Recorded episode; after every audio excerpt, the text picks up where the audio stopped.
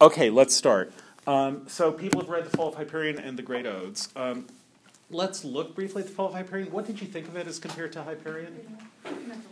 Similarities, differences? Yeah, you were about to say. I liked it. You liked it, good. More than Hyperion, which you didn't like that much. Yeah. Um, I thought it was like nicely structured. I don't know. I just liked it. Uh huh. Okay, nicely structured. Um, because Keats or the narrator matters in it in a way that he's just barely present in Hyperion itself. In Hyperion, the whoever's telling the story will occasionally say, you know, um, we are not permitted to know, or or it seems to us, or whatever. But you don't get that really strong sense of a personal um, figure to whom this vision has appeared. Yeah. I liked Hyperion a lot more actually. Really? How come? I liked the sort of Paradise Lost book two structure Mhm. of it. Yeah. And I liked the speeches and I also loved the end with Apollo and the, the sort of rebirth. Yeah. This I thought was just a very, very odd allegory. Well, presumably what he was going to do was find some way to get them to put them together. That is, what happened was he gave up on Hyperion um, at the beginning of 1819, um, and then wrote some of the great odes that we've talked about, um, and then decided to go back to Hyperion. And so what he and in going back to it, he frames it. He's rewriting the whole thing, but a whole lot of what he's rewriting, he's not rewriting. He's just cutting and pasting. So the question is, had he continued, how much of the stuff that you like from Hyperion would have been in it? And I think a lot would have been, although maybe um, he would have cut it down a bit. Yeah. Um, kind of reminded me of the Custom House by Hawthorne, Hmm. kind of the happening upon the story. Yeah. And that, I think the reason I didn't like this so much was because I really don't like that concept. It's only, oh, I found this story that, um, uh, sort of the weird kind of prequel. Yeah. I act, I believe that in that story, Hawthorne actually mentions Keats. Um, it's a, it, he's he's talking about what it was like to be in Rome, which is where Keats is buried. And if I, it's been forever since I read that, but if I recall correctly, he actually mentions the Protestant cemetery and mentions Keats. Um, so it's it's an interesting um, connection to make, um, but you don't have to like Hawthorne to like Keats. Um, I think Hawthorne's a much harder sell, although I love Hawthorne. Um, he's a much harder sell than Keats. Um, was your hand going up? Um, no, I was actually just gonna agree that uh, it, it reminded me of the same thing in Customs House. Really? And like, Independently, or did you guys talk about this? no, I didn't. Wow. Um, or I guess just that general concept of like happening upon the story, it just like bothered me a little bit. Well, he does say it's a dream, right? Um, it's a vision, and he doesn't know whether this vision is um, is the dream of a poet or of a fanatic. Um, what it would mean for it to be dr- the dream of a fanatic is a little bit hard to say, but it might mean something like not a fanatic as in um, a revolutionary um, or a political fanatic, but a fanatic as in a crazy person, someone who um, gets obsessed with something, and um, in that obsession um, is unable to see the world um, fully or clearly or wholly. And that's something that Keats really wants to do. In a way, I mean, let's look at the very beginning to see why it's important to what he's thinking about in the Hyperion poems. That he frames it with this this um, uncertain opening. Fanatics have their dreams. He begins, wherewith they weave a paradise for a sect so that that would be a fanatic who tells you what paradise will be like. You know that there'll be the seventy-seven virgins or whatever, uh, seventy-two virgins. Um, people know about that. That yes, is this a phrase? Of, you know that it's a mistranslation. Actually, it's seventy-two raisins. Um, yeah, it actually turns out that yeah, you'll go to paradise and you'll be given fruit, um, and it'll be delicious. It'll be seventy-two raisins, but then that like Demogorgon there was some kind of mistranscription and mistranslation to a similar word um, in Arabic, which is virgins. Um, so, um, fanatics have their dreams wherewith they weave a paradise for a sect. The savage, too, from forth the loftiest fashion of his sleep, guesses at heaven. So, people dream of amazing places. This is kind of the opposite idea of dreaming from Shelley's. Shelley thinks that maybe in dreams you see the truth. Keats is worried that in dreams you see um, complete and crazy falsehood.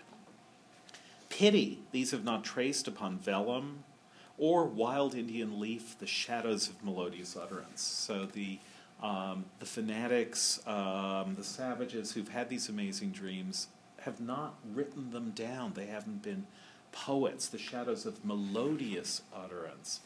But bare of laurel, laurel, of course, being the what poets are crowned with, thanks to Apollo, young Apollo. This is, in a sense, the first mention of Apollo in the poem. D- people know the story of Apollo and Daphne and Laurel. Um, so Apollo fell in love with Daphne. Daph- this is Ovid tells this story. Um, Daphne prayed to um, escape him and escape his unwanted ministrations and desires. That is, she didn't want to be raped. And um, in order to escape, she was turned into a laurel tree. And after that, Apollo made the laurel um, the sign of, of um, his poetic um, um, patronage so that Petrarch crowned himself with laurel, was in love with Laura, or a woman he named Laura, because it means laurel.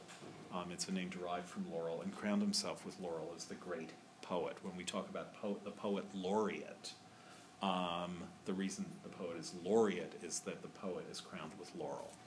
Um, but bare of laurel, the fanatics, the savages, live, dream, and die. For poesy alone can tell her dreams with the fine spell of words alone can save imagination from the sable charm and dumb enchantment. Sable, quick. All right. Um, from that is the sable charm that will that will um, cover everything with blackness, and dumb enchantment that is being unable to speak. You can't read anything because it's all dark. You can't say anything because you're dumb. Who alive can say, Thou art no poet, mayst not tell thy dreams? No one can stop a dreamer from telling his dreams, since every man whose soul is not a clod hath visions and would speak if he had loved and been, been well nurtured in his mother tongue. Whether the dream now purpose to rehearse be poets or fanatics, will be known when this warm scribe, my hand, is in the grave. So he's about to tell you his vision, and he says he doesn't know whether this is um, just wild, um, unpoetic um, word painting, or whether this is the work of a poet. And he says it won't be known till he's dead. Um, now we know it's the work of a poet. We're doing it in class. Um, but he, the speaker, doesn't know. So the dream begins. Methought I stood where trees of every clime, palm, myrtle, oak, and sycamore and beech, with plantain and spice blossoms, made a screen in neighborhood of fountains, by the noise soft showering in my ears, and by the touch of scent not far from roses. So, what word, what five syllable word that we've been talking about would you apply to this? Synesthesia. All right. Yes. Synesthesia. Yes. So, um, trees everywhere.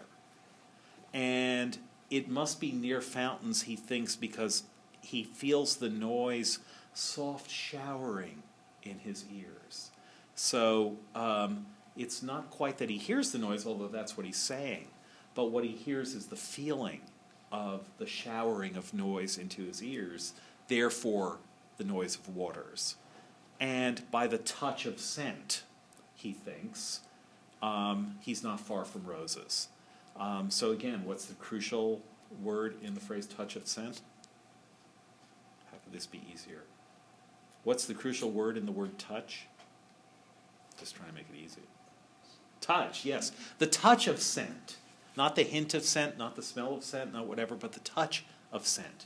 Again, you, if you're feeling how Keatsian that is, um, if, if um, Keats's touch is something you can taste in your eyes when you read a line like that. All right, that's not so Keatsian. But if you're feeling how Keatsian that is, the touch of scent, um, you're getting a sense of um, that synesthesia in Keats, which always comes together, um, always gels or resolves as a kind of intense richness. So they're trees of every kind, of every clime. Um, and there's the noise of fountains, and there's the scent of roses. Turning around, I saw an arbor with a drooping roof. Hang on to that. Um, because it's so like the opening of To Autumn season of mists and mellow fruitfulness, when um, close bosom friend of the maturing sun, conspiring with him how to load and bless the vines that round the thatch eaves run. That word load, which is such a Keatsian word. So autumn is the friend of the maturing sun, loading and blessing the vines of um, that are going around the house um, with fruit, with, um, with um, all the things that um, come to fruition at harvest time in autumn. So again, there's all this heaviness, this fullness that you get in Keats. And look what happens. Turning around, I saw an arbor with a drooping roof of trellis vines and bells and larger blooms, like floral censers swinging light in air. So he sees something which is like incense before it's read the doorway. On a mound of, before it's read the doorway, on a mound of moss was spread a feast of summer fruits, which nearer seen seemed refuse of a meal by angel tasted, or our mother Eve. So, what angel is he thinking of, readers of Paradise Lost? Yeah. Raphael? Raphael. Yeah, Raphael, who comes down to earth to tell Adam and Eve about the war in heaven and is fed earthly food. Um, and they're a little surprised that he can eat it, but he says no, he, that um, angels can, um, can eat human food and turn it into heavenly food. We know angels can eat human food also from the book of Genesis when Abraham serves the angels who come to tell him about the birth of Isaac, human food. So, um, he sees not them eating, but the refuse of a meal, what's left over of a meal by angel tasted or mother Eve. For empty shells were scattered on the grass, and by shells there he means from nuts.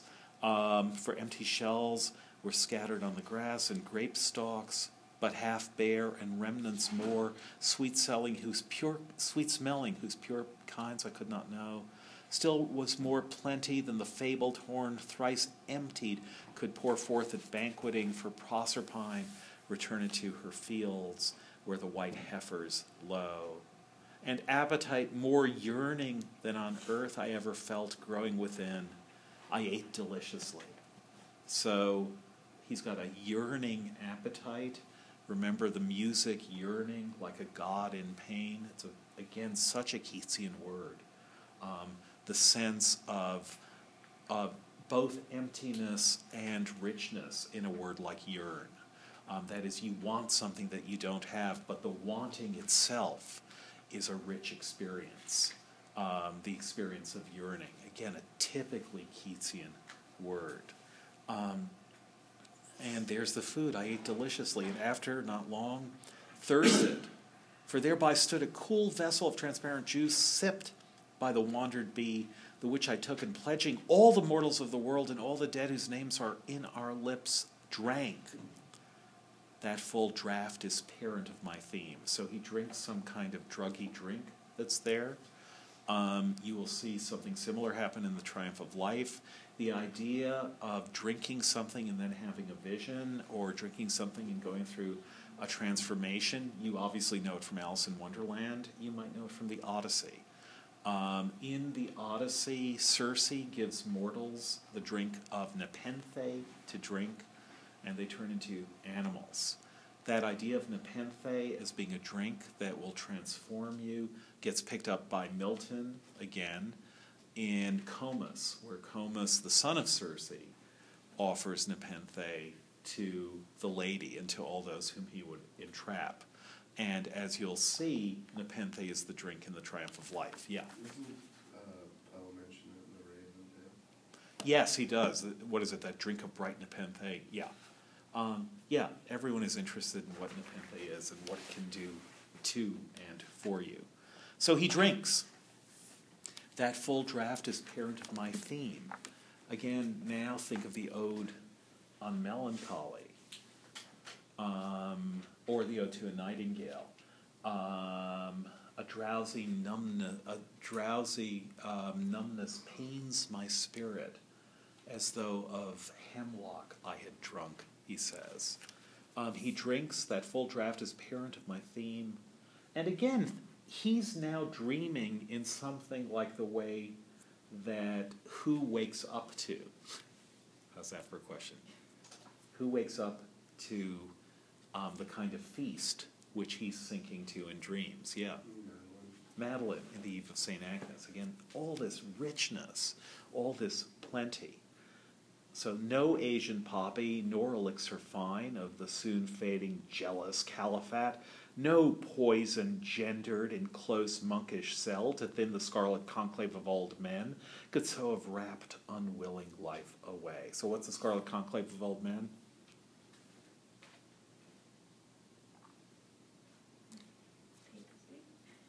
Not the papacy, but the College of Cardinals. The cardinals who are choosing a pope. So this is a um, very um, um, Borgia-esque um, uh, idea of um, cardinals conspiring to kill each other um, because in, in their attempts to become pope. So nothing that they might have drunk um, could so have wrapped unwilling life away.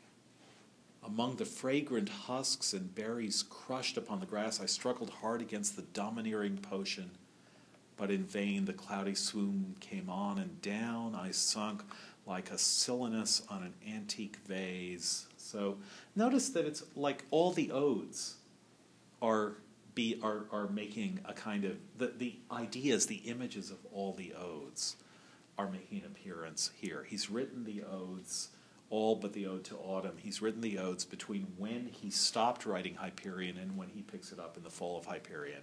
And we're getting the same imagery, the same ideas that we get, I'll just say quickly, in the ode to autumn, in the ode on melancholy, in the ode to a nightingale, in the ode on a Grecian urn.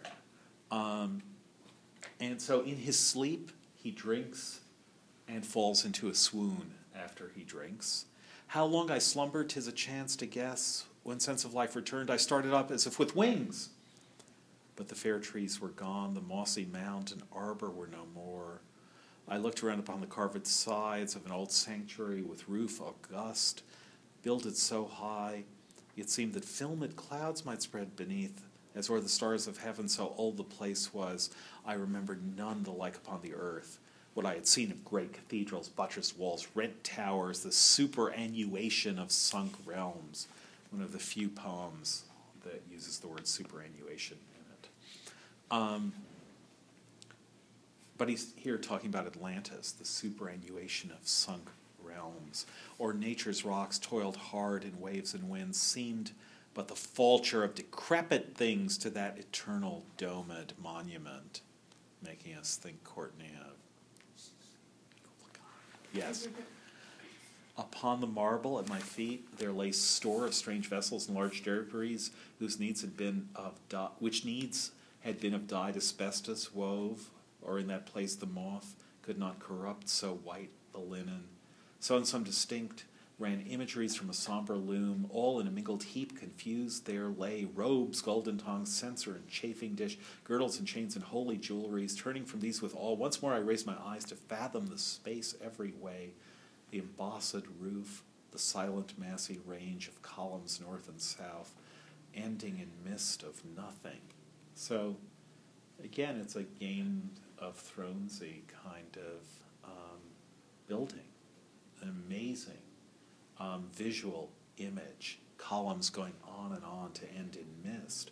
Then to eastward, where black gates were shut against the sunrise evermore. Then to the west, I looked and saw far off an image, huge of feature as a cloud, at level of whose feet an altar slept to be approached on either side by steps and marble balustrade and patient travail to count with toil the innumerable degrees. Um, here you should be thinking of Spenser if you know Spenser um, especially the temple of Isis. Towards the altar, sober paced I went, repressing haste as too unholy there, and coming nearer saw beside the shrine one ministering. So here is another person. He's not alone for the first time. He'd been in a place where everything was abandoned. He drank, he arose from his swoon, and he was in a new place, but still an empty one closed to the day, gigantic but empty. But then he sees an altar and a stairway, and one ministering there, and there arose a flame. When in mid May the sickening east wind shifts sudden to the south, the small warm rain melts out the frozen incense from all flowers. Again, notice the synesthesia there. The small warm rain melts out the frozen incense from all flowers. So the rain is warm, okay, it melts odors from flowers and fills the air with so much pleasant health that even the dying man forgets his shroud. Even so, that lofty sacrificial fire, sending forth Maian incense, spread around forgetfulness of everything but bliss, and clouded all the altar with soft smoke, from whose white fragrant curtains thus I heard language pronounced. So now he hears what Moneta will say to him. If thou canst not ascend these steps, die on that marble where thou art. Thy flesh, near cousin to the common dust, will parch for lack of nutriment. Thy bones will wither in a few years and vanish so that not the quickest eye could find a grain of what thou now art on that pavement cold. The sands of thy short life are spent this hour, and no hand in the universe can turn thy hourglass if these gummed leaves be burnt ere thou canst mount up these immortal steps. So he's on the steps, and suddenly he's trapped. And he only has an hour at most to get off the steps, or he will die. I heard, I looked, two senses both at once. What a surprise. So fine, so subtle, felt the tyranny of that fierce threat and the hard task proposed. Prodigious seemed the toil, the leaves were yet burning, when suddenly a palsied chill struck from the paved level up my limbs and was sending quick to put cold grasp upon those streams that pulse beside the throat so he can't move. He feels cold all over. The description here may very well come from Socrates' description of drinking hemlock um, in um, the, the Phaedo where he dies. Um, he drinks hemlock and um, he feels coldness and paralysis starting at his feet and coming up his body as he tells his disciples as they're discussing the last philosophical discussion they'll ever have. Um, and he describes what the hemlock is doing to him. And Keats may be picking that up. Um, I shrieked, and the sharp anguish of my shriek stung my own ears. I strove hard to escape the numbness, strove to gain the lowest step. Slow, heavy, deadly was my pace. The cold grew stifling, suffocating at the heart. And when I clasped my hands, I felt them not. One minute before death, my iced foot touched the lowest stair. And as it touched, life seemed to pour in at the toes. I mounted up as once fair angels on a ladder flew from the green turf to heaven. Holy power, cried I, approaching near the horned shrine. What am I that I should so be saved from death? What am I that another death come not to choke my utterance sacrilegious here? Then said the veiled shadow, Thou hast felt what 'tis to die and live again before thy fated hour. That thou hast power to do so is thy own safety. Thou hast dated on thy doom. And then we're going to get his vision of what we see in Hyperion. Um, I mean, the frame goes on for a while, so this is, um well, no, actually, um, I suppose we should we should go more. We should go a little bit farther, um, because um, let's just go to where. Um,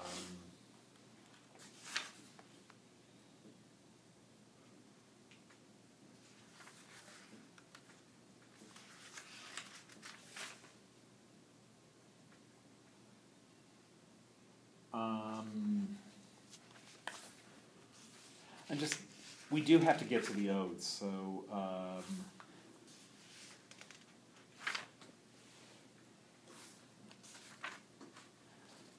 yeah, I think, I think we pretty much have to stop here. It's worth noticing that she calls him a fever of himself. That's something that, um, we, that, um, Keats grabs from, um, the Hyperion poems um, thou art a dreaming thing, a fever of thyself. Think of the earth, what bliss even in hope is there for thee, what haven. Um, and he also watches hour after hour as nothing happens in the shady silence of um, the veil. And um, all of that slowing down into stillness, into almost powerlessness, into almost an inability to move. That paralysis is something that you see all over in Keats. His great fear is the fear of um, a fear imaged in paralysis. And it's that fear is the flip side of um, his love of richness and of synesthesia. It's as though things become so rich that they become, that you can't move through them again. They become thick as honey or thick as molasses. Um, everything that gets loaded into Keats's world. Again, that word load is one to notice how often he uses. Load every rift with ore, says in his letter to Shelley. Um, the sun and autumn conspire how to load and bless the vines that round the thatch eaves run. Um, he bears the load of that eternal quietude he's about to say. Um, that he watches what's happening with Saturn. Okay, go to um, line 373.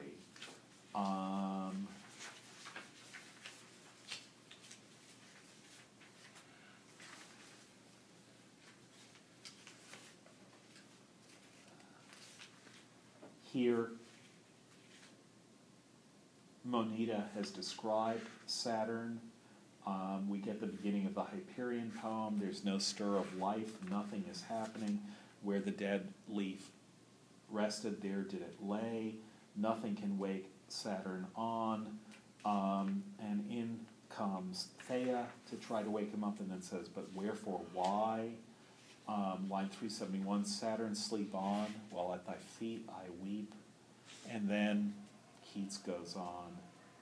Um, as when upon a transit summer night, forest branch charmed by the earnest stars, dream, and so dream all night without a noise, save from one gradual solitary gust swelling upon the silence, dying off, as if the ebbing air had but one wave. So came these words and went.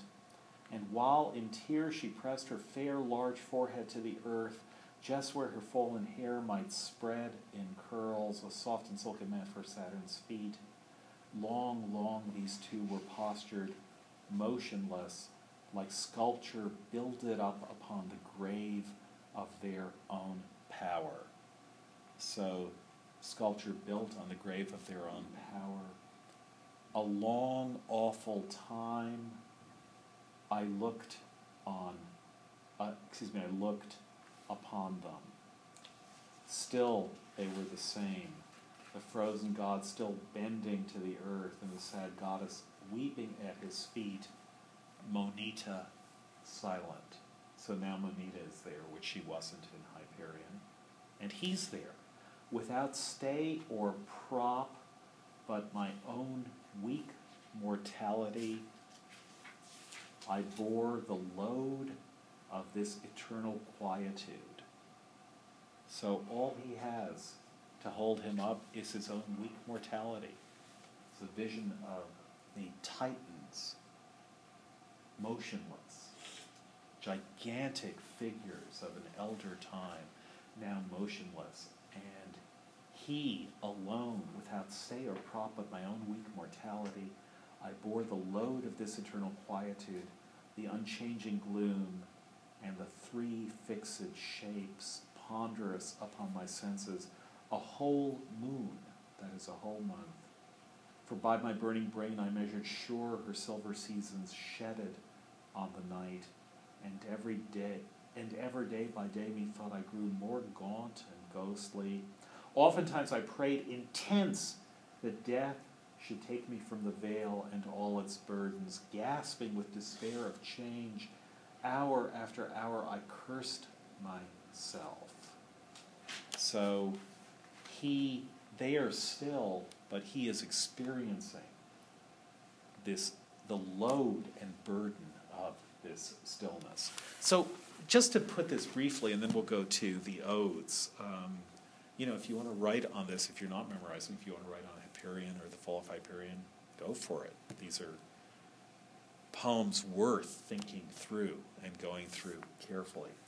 Um, but what's combining here in a way that we saw a little bit in that poem as Hermes Once, the poem, um, the sonnet in which Keats goes to the second circle of that's of Dante's Hell and sees Paolo and Francesca, is that Keats, the viewer, the person who sees these things, is joining in with them. But because he's only seeing, because he can only see, because Keats is the seer, the only way to join in with the things he sees is by seeing that they too are reduced to a kind of seeing. That they too, that he can't join them, but they can't join each other either. That he is watching them motionless as he himself is motionless. Now, just to tell you, Moneta is an avatar or another name for Mnemosyne, who you recall is one of the Titans who is free to go on Earth and is the mother of the Muses.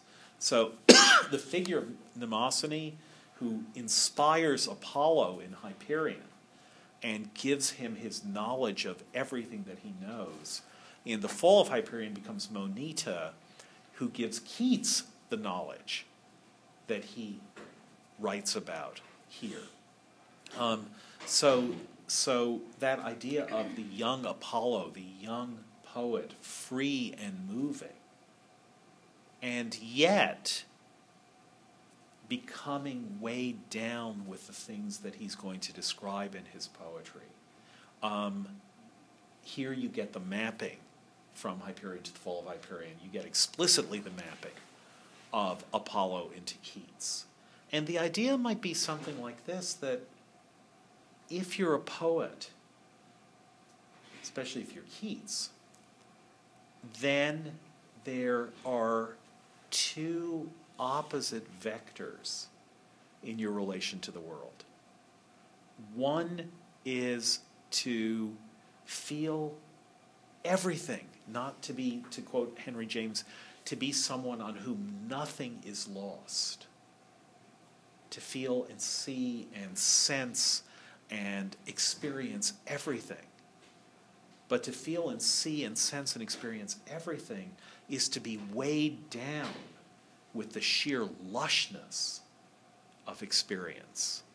So the other vector is to free yourself from that by writing poetry, by not now being the perceiver of the richness of the world, but being someone who, through his or her language, can somehow find a way to move through that world, to turn it into pure vision rather than having pure vision turn into pure stasis, to be able to move through it. So, to go to the poem that Tony wanted us to look at, and this, this can be a um, model for what's going on in Keats.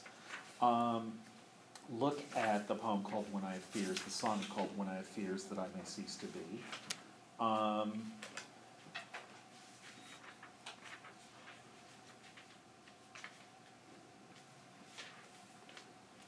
as a key poem in Keats's own view of the purpose of poetry and the limits of what poetry can do for you. So, does someone want to read it? It's only a sonnet. Is it? Three one. Three one. Is that you volunteering? Yes, good. Oh. It's on page 301. When I fears, fears that I may cease to be. Okay. when I have fears that I may cease to be, before my pen has gleaned my teeming brain, before high-piled books and charactery hold like rich garners the full ripened grain, when I behold upon the night starry face huge cloudy symbols of a high romance, and think that I may never live, live to trace their shadows with the magic hand of chance, and when I feel, fair creature of an hour, that I shall never look upon thee more, never have relish in the fairy power of unreflecting love. Then on the shore of the wide world I stand alone, and think till love and fame to nothingness do sink. Thank you. That's great. So, what does what's his fear? What does it mean to cease to be? Die. Yeah. Um, no longer exist. Um, this is a very direct way of describing death, not as um, leading to some afterlife, but you live and then you stop being. And he doesn't fear death, he fears early death. When I have fears that I may cease to be before my pen has gleaned my teeming brain. What does the word glean mean there? Taken everything. It does mean taking everything, um, but it ha- it, it's a more specific word than that. Yeah. I feel like it's sort of like scanned over, like it's sort of like a cursory. like- Yeah, you mean uh, what I glean from what you've said is Yeah. It, it's actually a very explicit metaphor. Um, like either one, sorry. either one, something like I don't know. I don't know why I I thought about that. I mean, like like. Oh, you're thinking of glean? Yeah, I was thinking. of Yeah. being- No, it, it sounds like glean, but isn't. We we're playing kind of charades. Um, au- in To Autumn, he talks about how sometimes autumn, like a gleaner, doth keep its head straight, um, watching the last oohings hour by hour. Um, do people know the story of Ruth and Naomi? Um, it comes up in the Ode on a Nightingale. Um, Ruth is Naomi's daughter-in-law. This is the book of Ruth.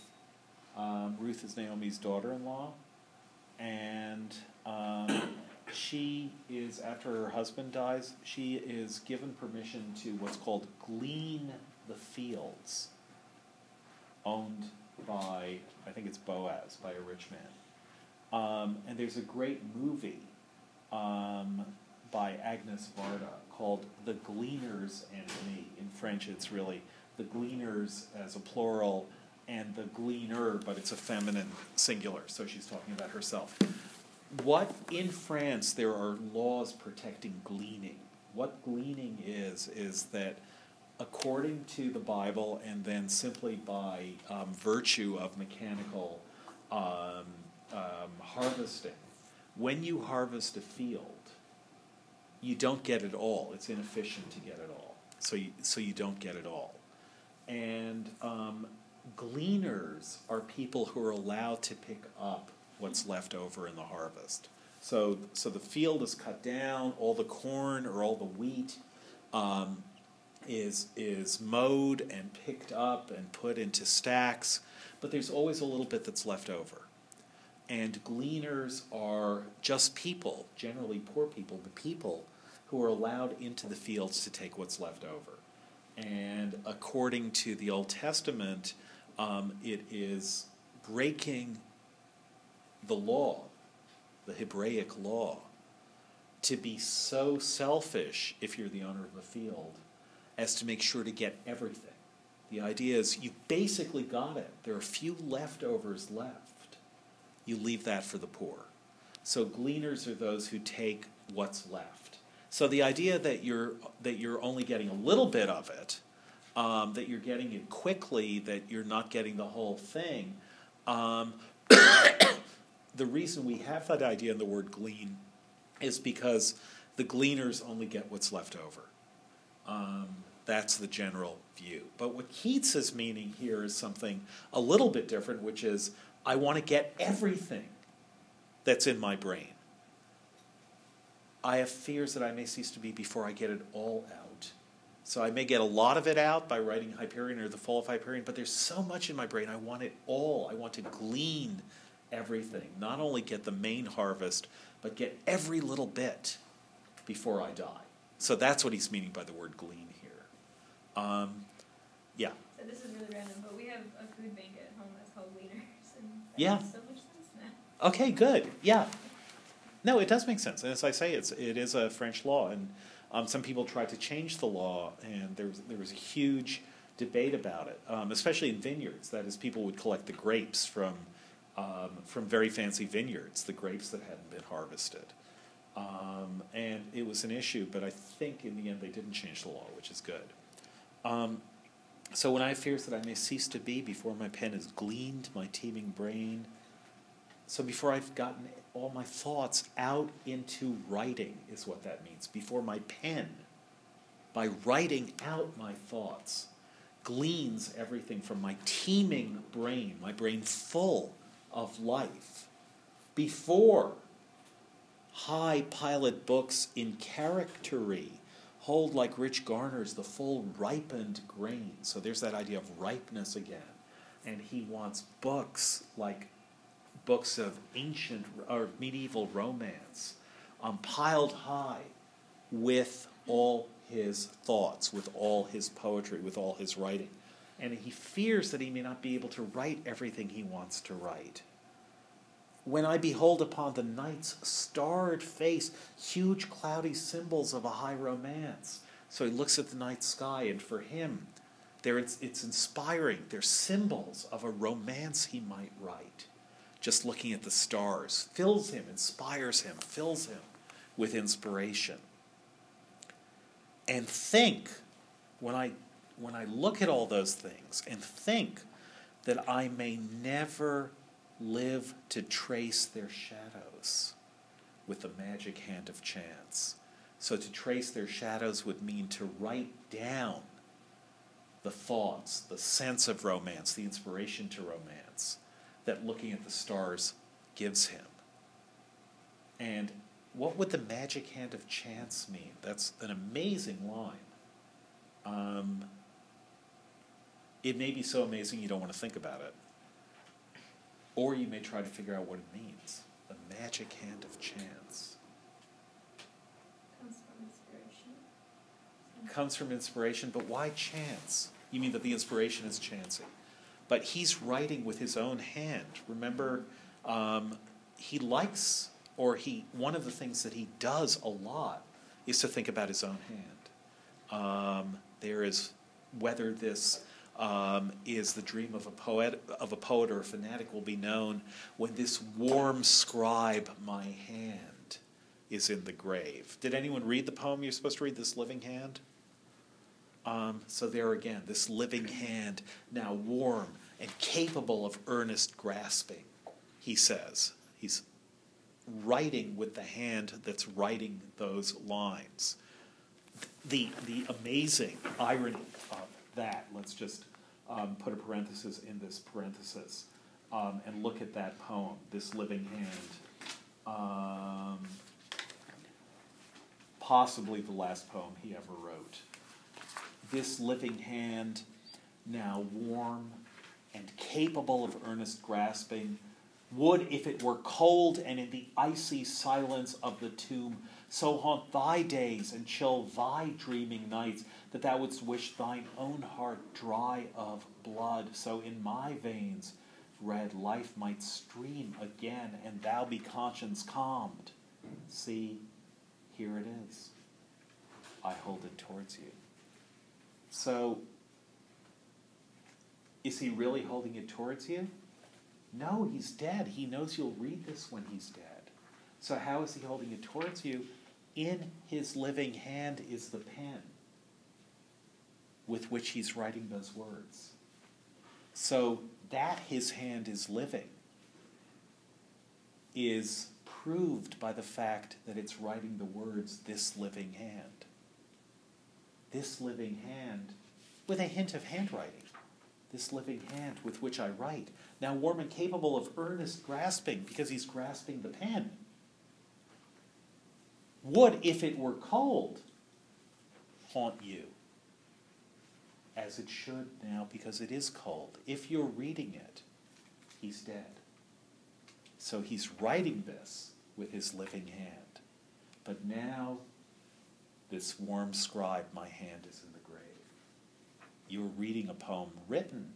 I mean, here more than anything, you should think of the fact that Keats is asking you, was sitting at his desk with a pen in his hand thinking about the warm hand holding that pen, writing these words, and addressing you in ways that poets almost never address you as real people. When a poet says you, you think, yeah, the audience for the poem. But you don't think, oh, me. When Shakespeare says, that time of year thou mayest in me behold, when yellow leaves are none or few do hang upon those boughs that shake against the cold, you don't think, oh, yeah, He's talking to me, and I can behold that time of year.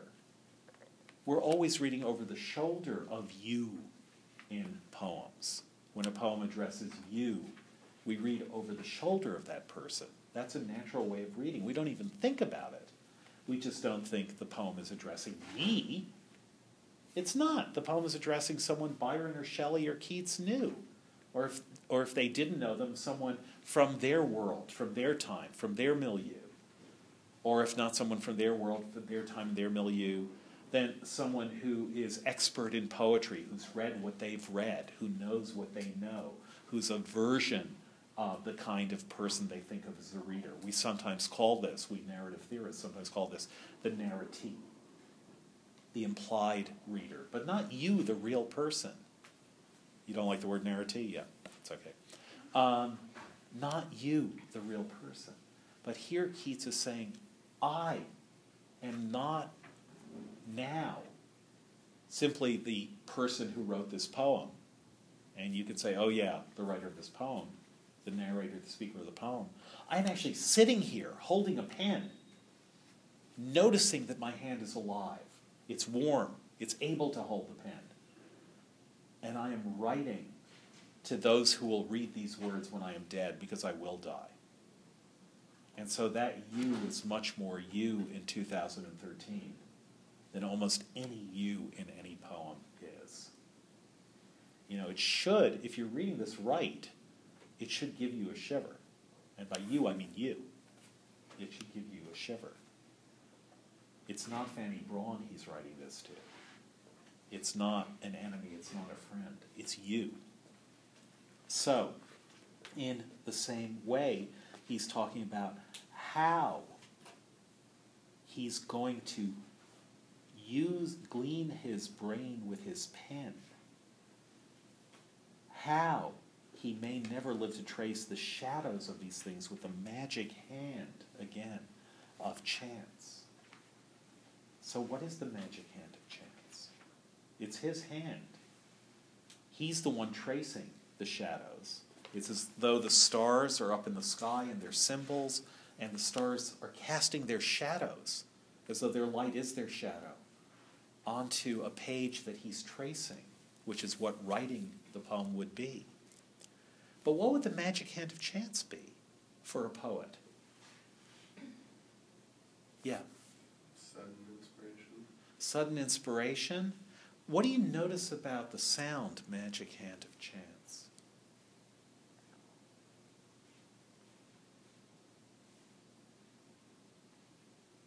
If you were asked what poetic um,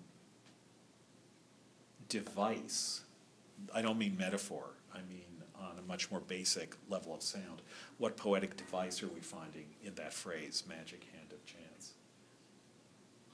You remember it? But the repetition of sound, the. Yeah. Yeah, assonance.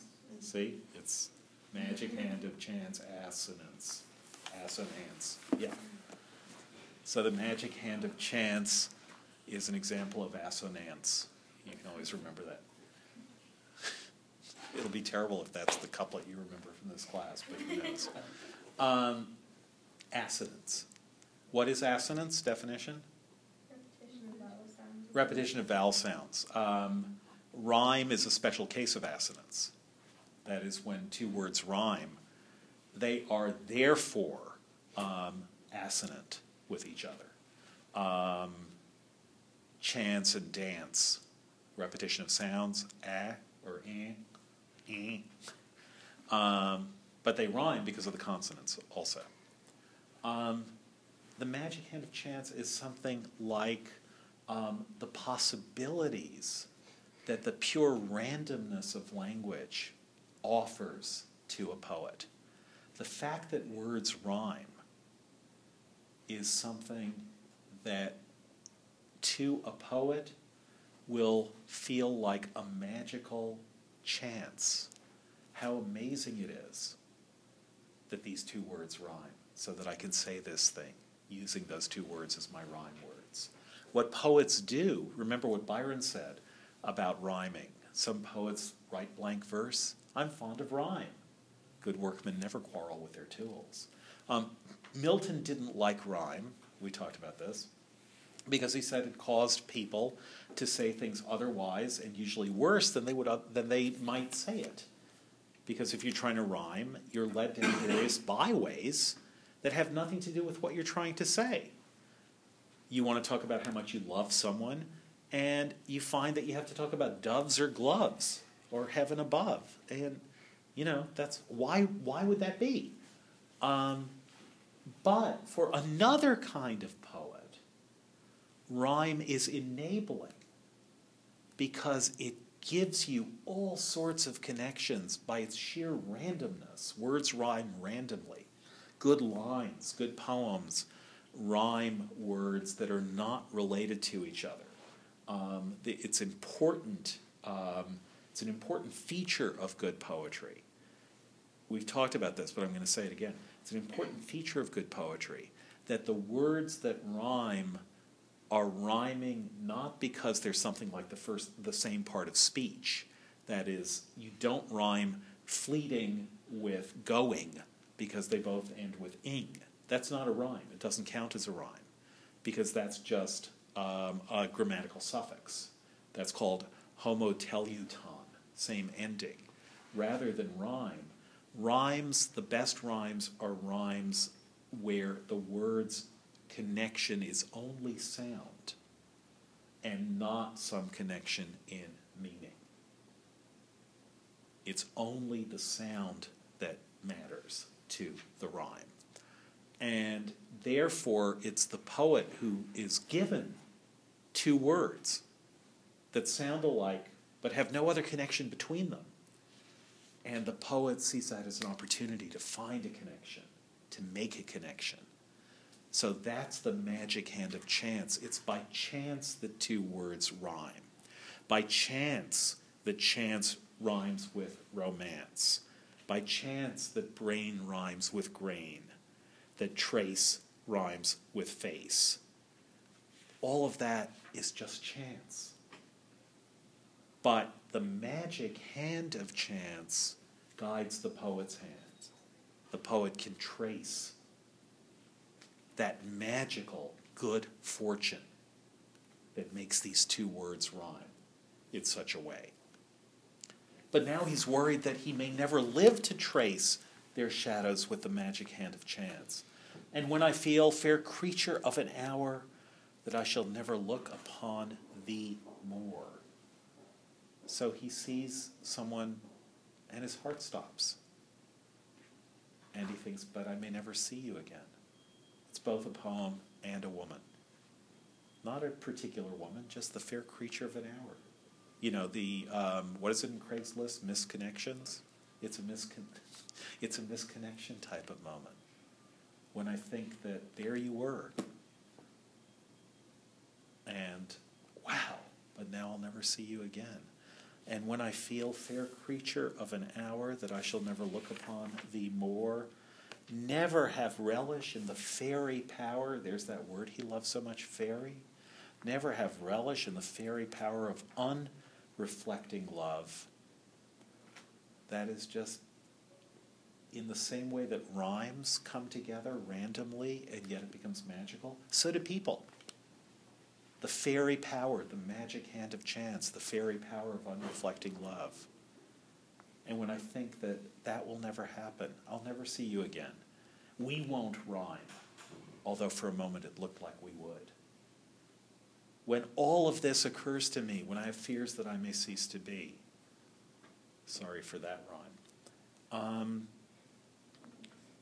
then on the shore of the wide world, I stand alone and think, till love and fame to nothingness do sink. So everything he wanted, which he summarizes here in the words love and fame, they sink to nothingness. Then he can simply think, not feel, but think. And that for him is freedom all the richness that he's experienced up through line 10 is wonderful but oppressive. He doesn't call it oppressive in this poem, but it's the, that very richness is everything that scares him about death because he'll never come he'll never be able to get it all never write everything he wants to write never experience the love he wants to experience. And what he thinks about now is non being. But then he goes to the shore of the world. He looks out beyond the world, not the world of all this richness, but at the emptiness outside of it, as out on the ocean. And then all these desires, all these desires which are the fruit of this richness sink to nothing. And that for him is freedom. That's how to feel the end of this sonnet, is an experience of being free of all that lushness and lusciousness and richness. And that's an amazing kind of freedom. It's very much like what's going on in As Hermes Once. That is, he's full of Greek mythology. He's thinking of Hermes. He's thinking of Zeus. He's think, thinking of Mount Ida. But then he goes to the second circle of hell instead, where he's away from all the wondrous beauties of life. Keats felt that beauty more intensely, more strongly than anyone, and dr- was drowning in it. And his great poems are poems which go through it, get to the other side find freedom in a much sparer world. Keats, Keats's is a kind of achieved spareness. A way to look at that is let's look at the poem To Autumn. Um, what we'll do in our um, extra day is we'll do some more odes of Keats's. Um, but look at the poem To Autumn. It begins Season of Mists and Mellow Fruitfulness, the last of his great odes. Um, he described it in a letter um, to a friend of his, in which he said that um, he's really that it's a really wonderful, beautiful autumn. It's it's September of 1819. Um, and he says, a wonderful, beautiful autumn. And he says he saw a stubble field. That is a field that had already been um, reaped, so there was only the stubble of grain left. And he says, um, somehow a stubble field looks warm to me. There's a word he loves also, warm. Somehow a stubble field looks warm to me. The way some pictures look warm. And he says that he much prefers autumn. He says, I better than the chilly green of spring. So spring is chilly, the chilly green of spring. Green to him is a chilly color, but the burnished brownness of autumn, that for him is warm. And he says, I felt this so much that I wrote a poem on it. And he writes Season, addressing autumn, season of mists and mellow fruitfulness, close bosom friend of the maturing sun, conspiring with him, how to load and bless with fruit the vines that round the thatch eaves run, to bend with apples the mossed cottage trees, and fill all fruit with ripeness to the core, to swell the gird and plump the hazel shells. There's the shells again that we saw in the um, beginning of the fall Hyperion. And plump the hazel shells with a sweet kernel, to set budding more and still more later flowers for the bees until they think warm days will never cease for summer has o'erbrimmed their clammy cells. So, how would you diagram that sentence? Remember how you diagram subject, verb? What's the subject? So, the for one of two autumn. It's one sentence. The whole stanza is a single sentence. So, what's the subject? Yes. Yeah, season of mists. Um, do you guys know Neil Gaiman, the Sandman series? No, do you know Neil Gaiman? So you know that he made that he was famous for graphic novels called The Sandman. That's what made him famous. They're amazing. Um, do you know them? I've never read them, but I know them. Okay, one of them is called Season of Mists. Um, yeah, they, they are amazing. You should read them. Do you know Neil Gaiman? All right. How many people have read him? You read? What have you read? Uh huh. Do you guys read Terry Pratchett? Oh, you have so much good reading ahead of you. That's great. Okay, they wrote a novel together. That's why I bring them up. Uh, Terry Pratchett is totally wonderful. Um, really, totally wonderful. Read Night Watch. Next vacation you have, read Night Watch. You will totally love it. I guarantee it. If you don't love it, I'll give you a C in the class. That's how much I guarantee it. Worth a try. Um, okay, so the subject is the season of mists. That is autumn. What's the verb? What's the predicate? No, that's a that's a um, gerundive. Yeah. Load and bless. Um, no, it's how to load and bless. That's all in a subordinate clause, or not even a subordinate clause in a subordinate phrase.